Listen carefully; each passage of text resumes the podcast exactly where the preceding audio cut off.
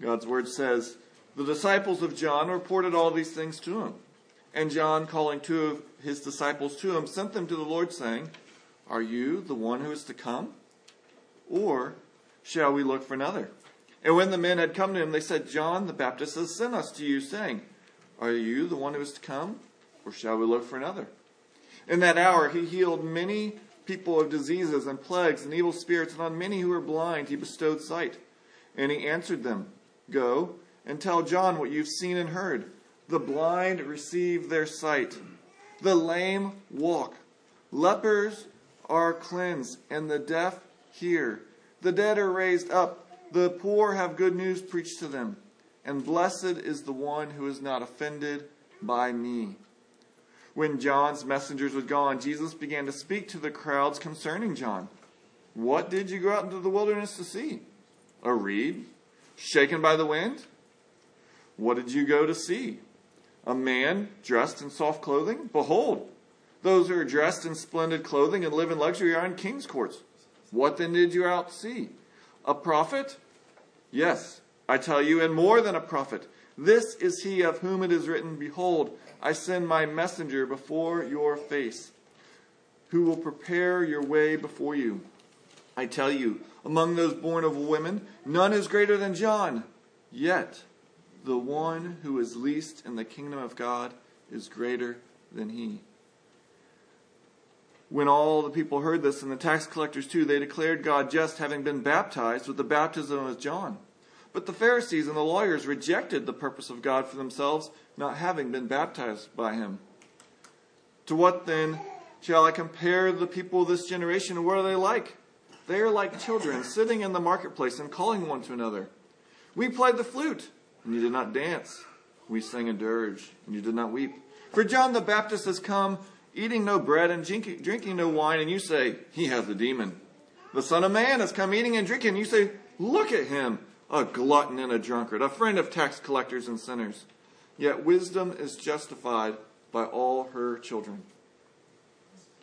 Some friends of mine were very excited to celebrate their 25th wedding anniversary. They had carefully planned for this special weekend, and they had rented a cabin in this charming southern hills of Ohio. They were looking forward to getting away from all the rush of the city and enjoying the lack of sounds and the beautiful sights. Yet when they drove up to the cabin, they began to wonder if they had the long, wrong location. It looked the same as the pictures, but a little bit smaller.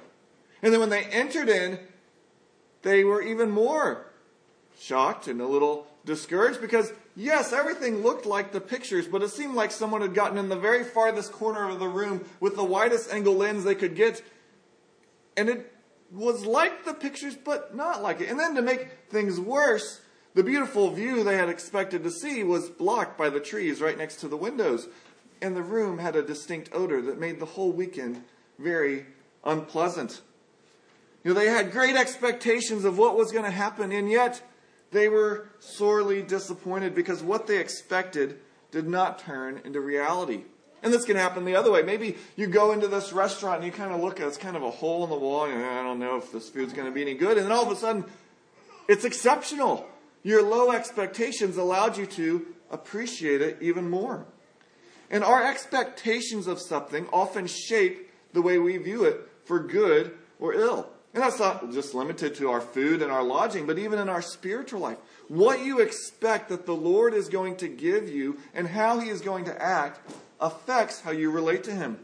We're going to see that this morning because there's going to be three interactions that Jesus has in relation to John the Baptist.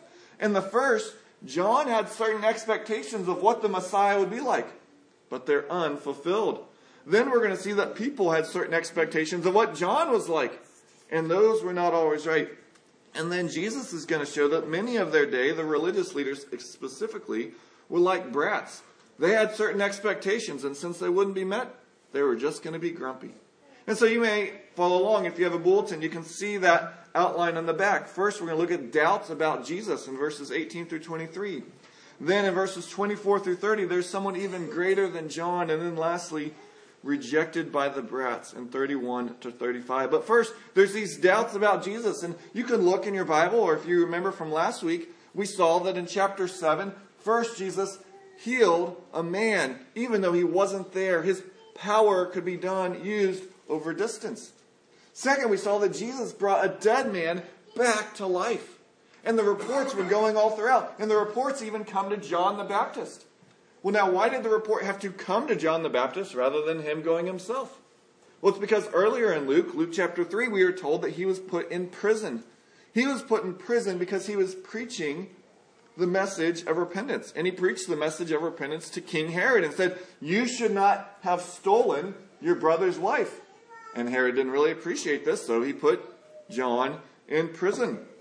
And so John, hearing of all this, sends two of his disciples. Now, two is important because in their culture, you needed at least two witnesses to verify the truthfulness of something. And they're to ask Jesus, Are you the one who is coming, or should we look for another? And that verse I noted last week is kind of the hinge of which chapter 7, verse 1 to chapter 8, verse 3 turn. This whole section, Luke is showing us that Jesus is the one who was to come.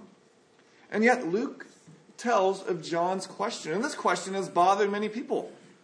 How can John the Baptist have this question? Isn't this John the Baptist who said, Behold the Lamb of God who takes away the sin of the world?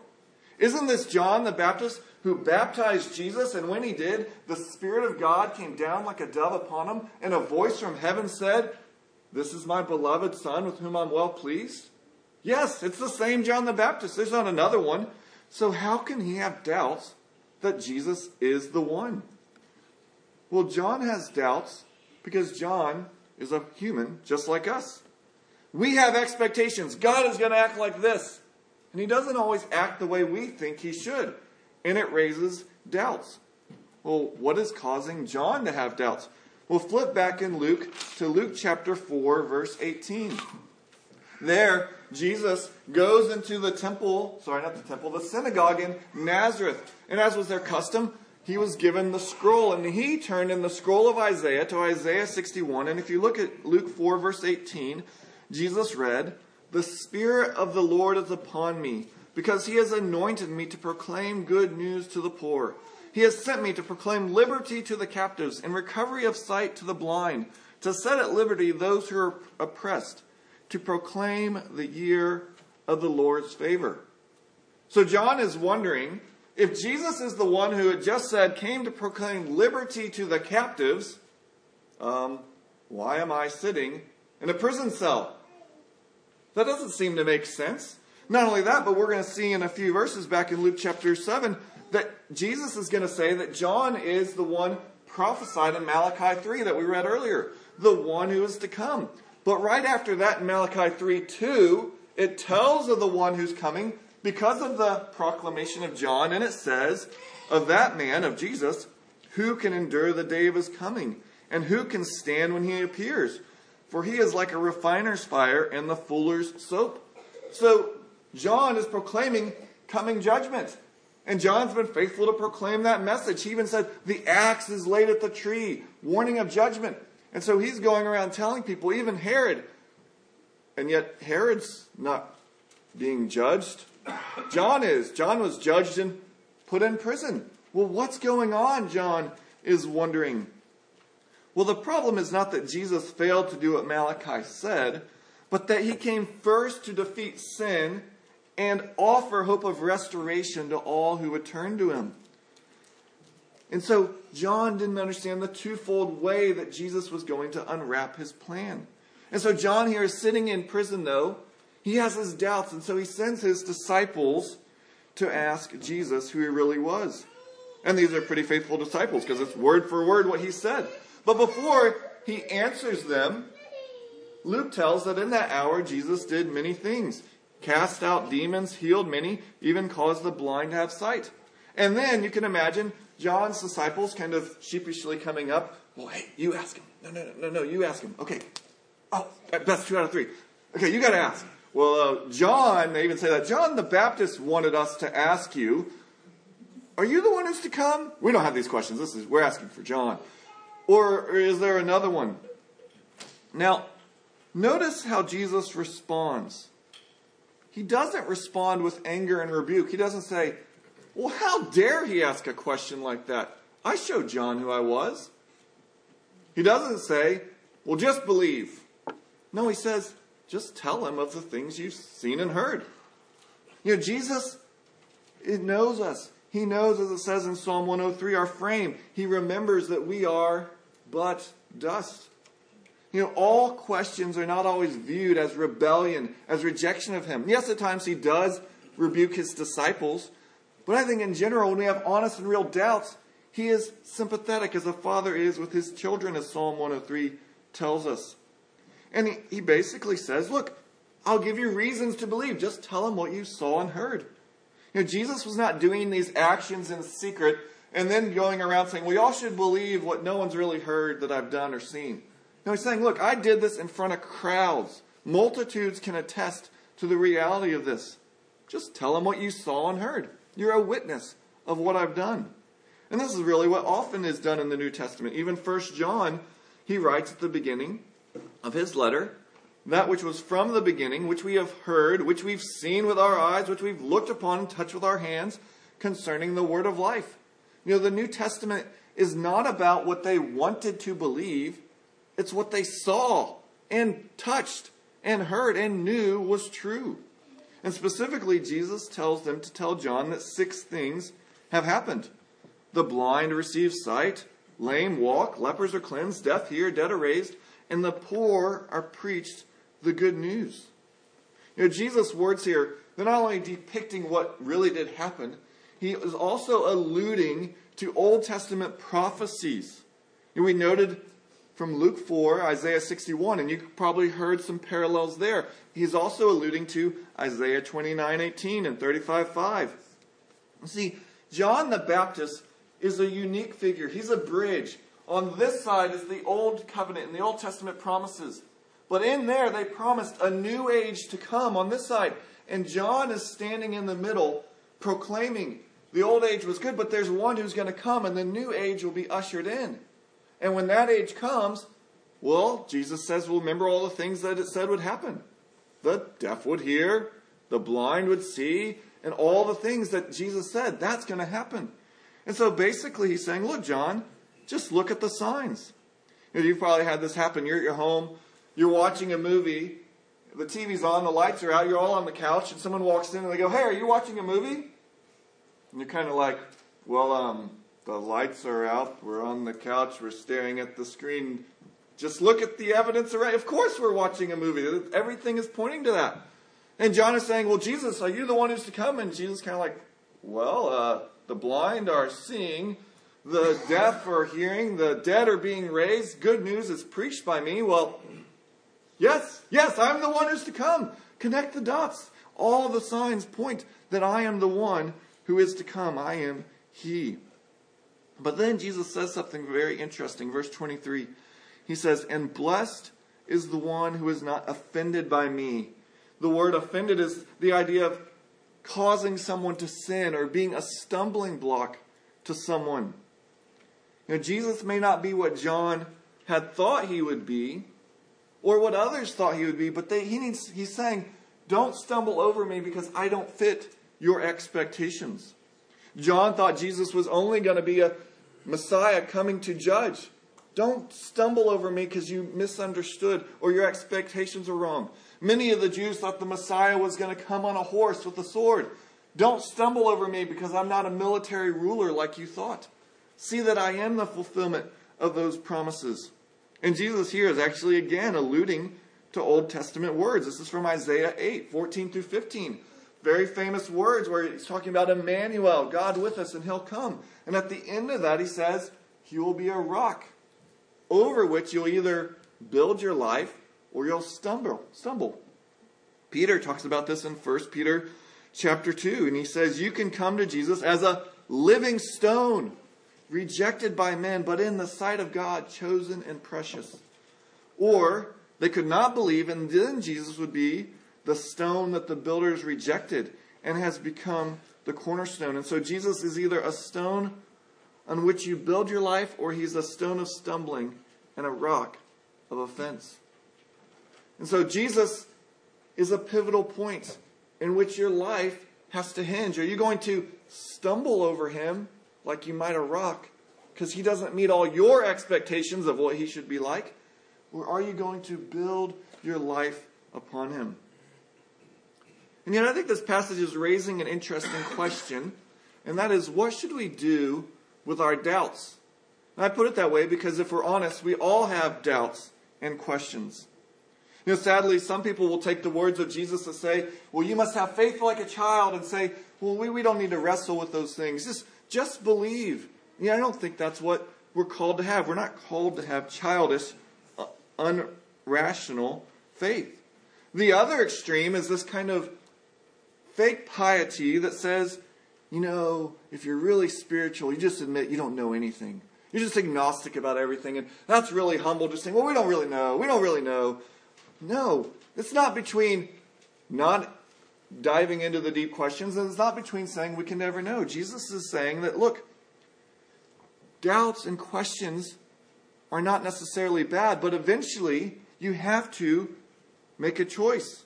You can't stay in the middle on the fence.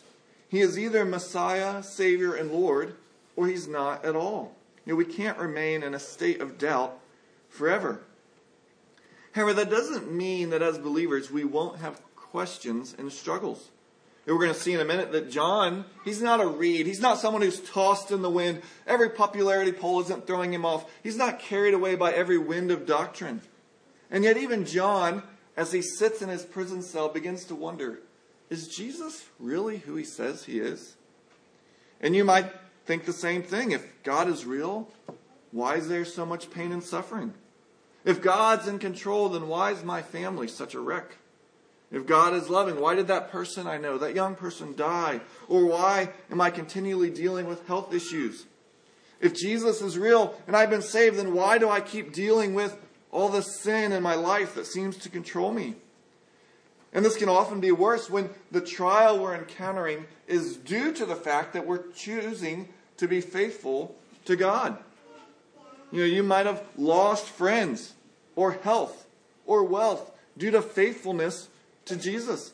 And now you're wondering, well, is it really all true? His love maybe led you to adopt or talk to a coworker or care for parents or give money to those in need. And now it seems life is actually worse because you obeyed than if you had chosen not to obey. And you're like John going, is he really who he says he is? Now, thinking about this, it's good to realize you're not alone. Your doubts and questions are not something, that's what the devil wants to do. He wants you to say, Oh, I'm horrible. I, I can't tell anyone about these doubts. They'll wonder about me. You know, the Bible, one of the many reasons it's a beautiful book is because it's honest. It doesn't present this fairy tale world that, well, you're going to believe and then you're going to be happy all the day. You know, John, who we're going to see is the greatest of the old covenant, is having doubts. Throughout the Psalms, the Old Testament, New Testament even, there's the question, How long, O Lord? People with doubts. We began the service reading Psalm 73. God put in His word of a man who had doubts. And along with the Bible being honest about believers' doubts, it also shows that Jesus will answer our doubts. Now, not necessarily in the time we want or in the manner we want, and yet He's given us evidence for believing. Remember, He didn't just say to John's disciples, Well, I already talked to John. He just needs to believe what I said. No, He says, Look at the evidence. There's reasons to believe. You know, God didn't try and get Psalm 73 out of the canon. Oh, we can't let people know that there's doubts. He even put in Psalm 88, which doesn't end in a word of hope at all. There's real doubts and questions that we have. But notice what John does. He doesn't hide his doubts, he doesn't suppress them. He brings them to the light because he brings his doubts directly to Jesus. He brings them to the light of life. And that's what we should do when we have our doubts. We should be honest about those with one another. Bring them to God and bring them to God's people. I noted earlier at the beginning of the service, Asaph in Psalm 73 was be able to turn and have hope and faith again when he was worshiping with God's people. He didn't go, you know what, I got to work this out privately, and then if I get this okay, then I'll go back and I'll worship. He said, no, the place where I'm brought back to restoration is with God's people. And even personally with God. Be honest with Him. Share your doubts, your questions. He already knows you have them. He's not going to be like, What? I didn't know you thought that. Be honest and real with your doubts before Him. But in this, we may realize that as we bring our doubts to God, what He does is He reorients our expectations. That's what happened with John. John was saying, Well, look, God, if this is who you are, then you have to act this way. And God may do to us, Well, you thought this is the way I had to act, but as you talk to other believers, as you're reminded of God's word, as you pray to Him, He goes, The problem isn't me, it's your expectations of me. You know, God has not promised a growing church. God has not guaranteed that your children will love Him. God has not promised that if you follow Him, then your life is going to go better. In fact, sometimes the trials come because you are being faithful to Him. And it may be that He is showing His love and care by giving you those trials. And so in this first section, we're seeing that the doubts of John are revealing the true nature of Jesus. He is the one who is to come, and thus our doubts can come to faith. But now John is going to use, Jesus is going to use John, rather, to reveal the greatness of the new age that Jesus is ushering in. That's the second section in verses 24 to, through 30, even greater than John. Because John's disciples now leave, they go back to John the Baptist, and Jesus takes this opportunity to turn to the crowd and ask them, Well, what did you go out to see in the wilderness? Did you go out to see a reed? And of course, they are going to answer, No, we didn't go out to see any ordinary plant getting blown by the wind. That's not why you go out to the wilderness. Okay, well, did you go out to see someone dressed in really nice clothes? And uh, they all would have been, Well, no. John didn't dress nice clothes, and you would never go to the wilderness. You know, you would go to a king's palace, or you might go to a fancy store in the mall. You don't go to the wilderness to see fancy clothes. So he says, Well, what did you go out to see? A prophet? And the answer is clearly yes. But then Jesus says something else. But more than a prophet. And he quotes Malachi 3:1. He says, Behold, I send my messenger before your face who prepare your way before you. John came as a prophet, but also as a forerunner, a trumpeter, declaring that Jesus is the coming one who is bringing in the new age. Now, could there be a more important role than to be the trumpeter for the king of all the universe, the creator of all things, to be able to say, He has come in the flesh? There could be no greater role. And yet, notice what Jesus says, because Jesus even says it. Yeah, verse 28. There's no one greater who could be born of women, the son of a woman. That's this is the greatest. But then he wants to grab their attention, so he says, I say to you. Well, he was already talking to them. So he says that, say, look, but really pay attention because though John was the greatest born of women, this new age that I'm ushering in, even the smallest, the most significant, is going to be greater than John was.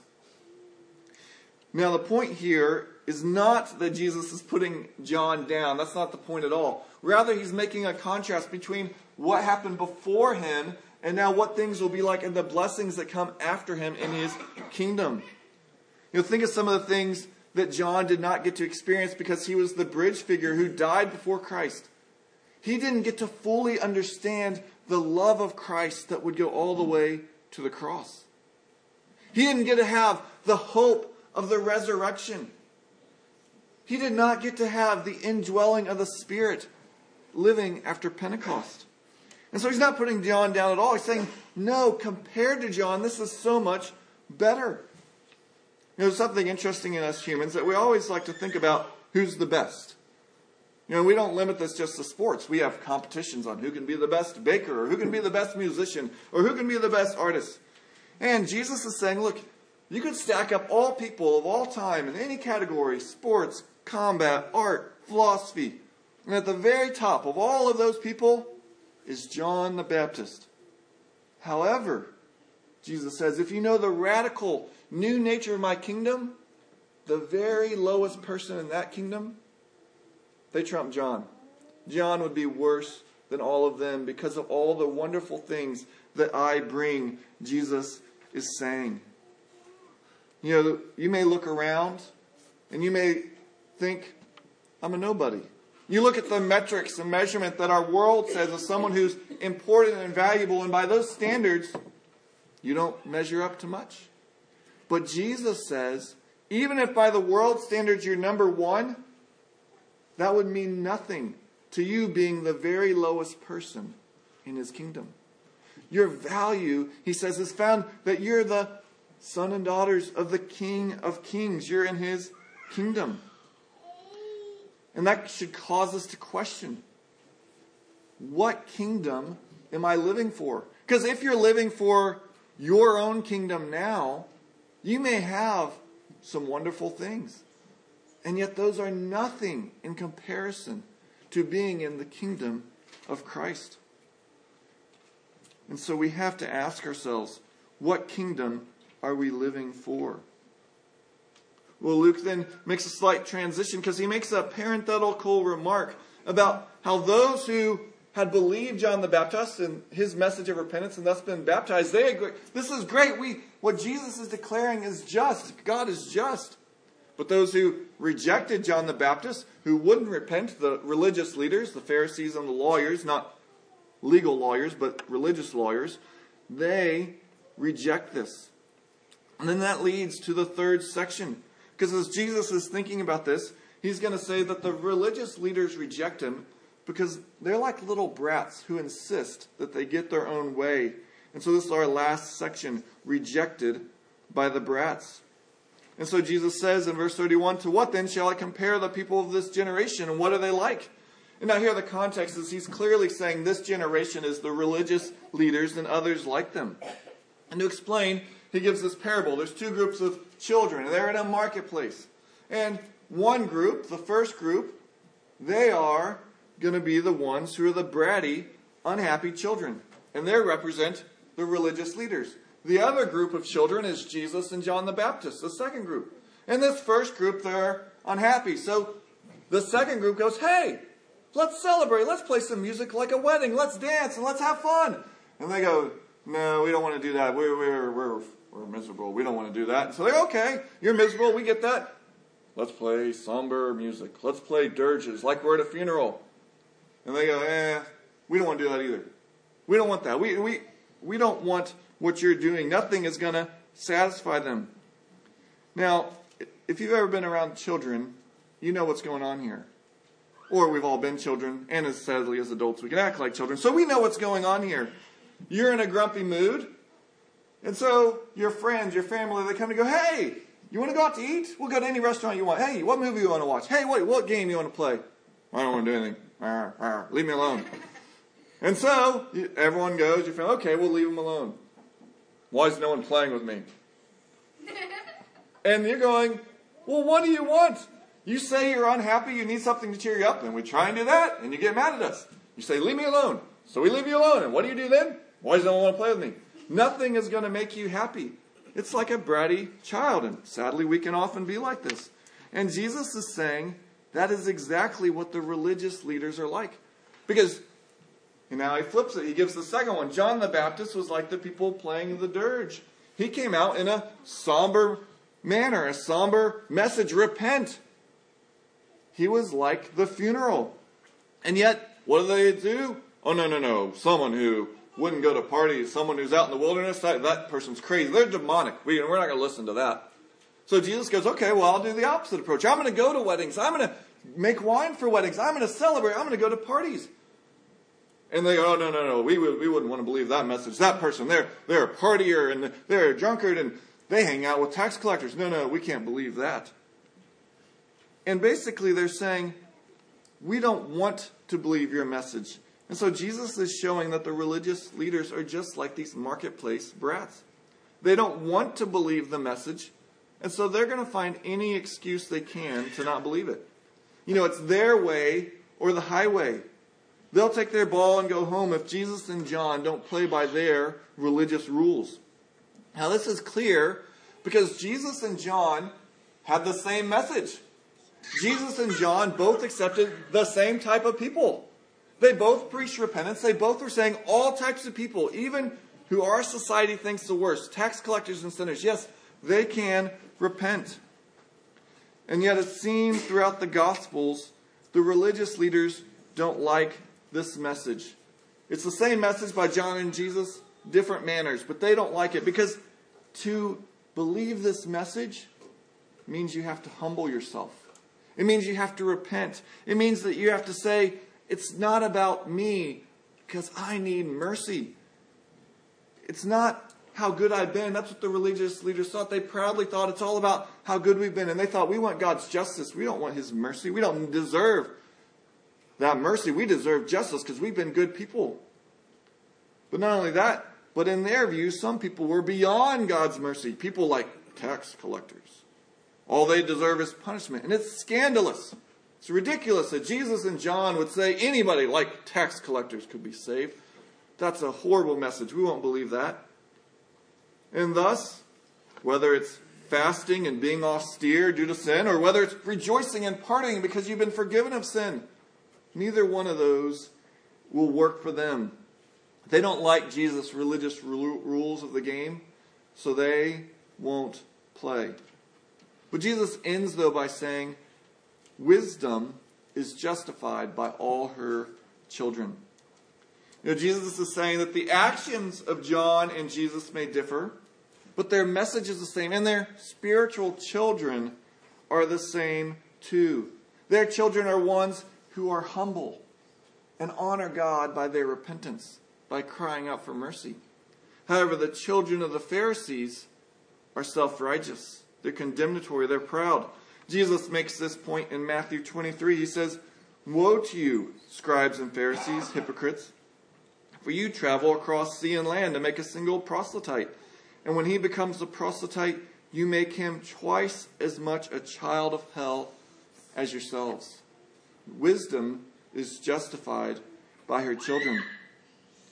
And so the wisdom of John's and Jesus' ministry is shown by the spiritual children who have mercy towards others, who have humility, who are looking to God for their righteousness and not their own. And so we see once again that John is the revealer of the truth. In this case, the religious leaders' reaction to John the Baptist and Jesus revealed their ultimate rejection of God. But Luke here is not just writing to inform. He's not just writing so, oh, well, I'm glad you all know this. He's writing so that each one of these, Theophilus and us, would answer these questions. What do you do? Where do you go with your doubts? What is your standard of greatness? And does it match the metrics of Jesus' kingdom? Are you demanding that God plays by your religious rules? Or are you submitting to His? Now, these are not abstract questions, they're questions we face every day. Anne Steele dealt with these same questions and challenges. She was born in Broughton, New Hampshire in 1717, and her father was a timber merchant and a pastor, and yet she had a very trying life. When she was three years old, her mother died. At age 14, she started having symptoms of chronic malaria that would affect her on and off for all of her life, making her very weak and frail. At age 19, she had a riding accident and injured her hip that made her very immobile for the rest of her life. When she was 21, life started to take a turn for the better. She was courting a man and they were going to get married. And then he died in a tragic accident. Though she later received several offers for marriage, she decided that she would stay single so she could devote her life to writing and helping her father. You know, her trials and tribulations, they didn't cause her to never have doubts, but they caused her, when she had doubts, to come to Jesus. I don't know if we could put the words up for the last song because we're going to end with singing one of her songs. It's Dear Refuge of My Weary Soul. In the first verse, just think of all that she went through. And she says, Dear refuge of my weary soul, on thee when sorrows rise, on thee when waves of trouble roll, my fainting hope relies. To thee I tell each rising grief, for thou alone canst kill. Thy word can bring a sweet relief for every pain I feel. In the next verse, I'm not going to go through all of it, but she talks. She talks about gloomy doubts prevailing, and maybe that was you this week, or that's you in the past. What will I do? And yet she goes on and she'll talk about how she comes to God. And if we could go to the very last verse, because there we see one more verse, please. She talks about how the mercy seat is open. You know, she comes and she's saying, Look, there's a mercy seat in heaven for which I can come and my soul can go and hope will come at Jesus' feet. Because Anne had something greater than John the Baptist. Anne is in the kingdom as you can be by faith. And she could look and go, not only is one going to come, but one has come. And he died in my place. And he rose again, not only as my priest, but as my sacrifice.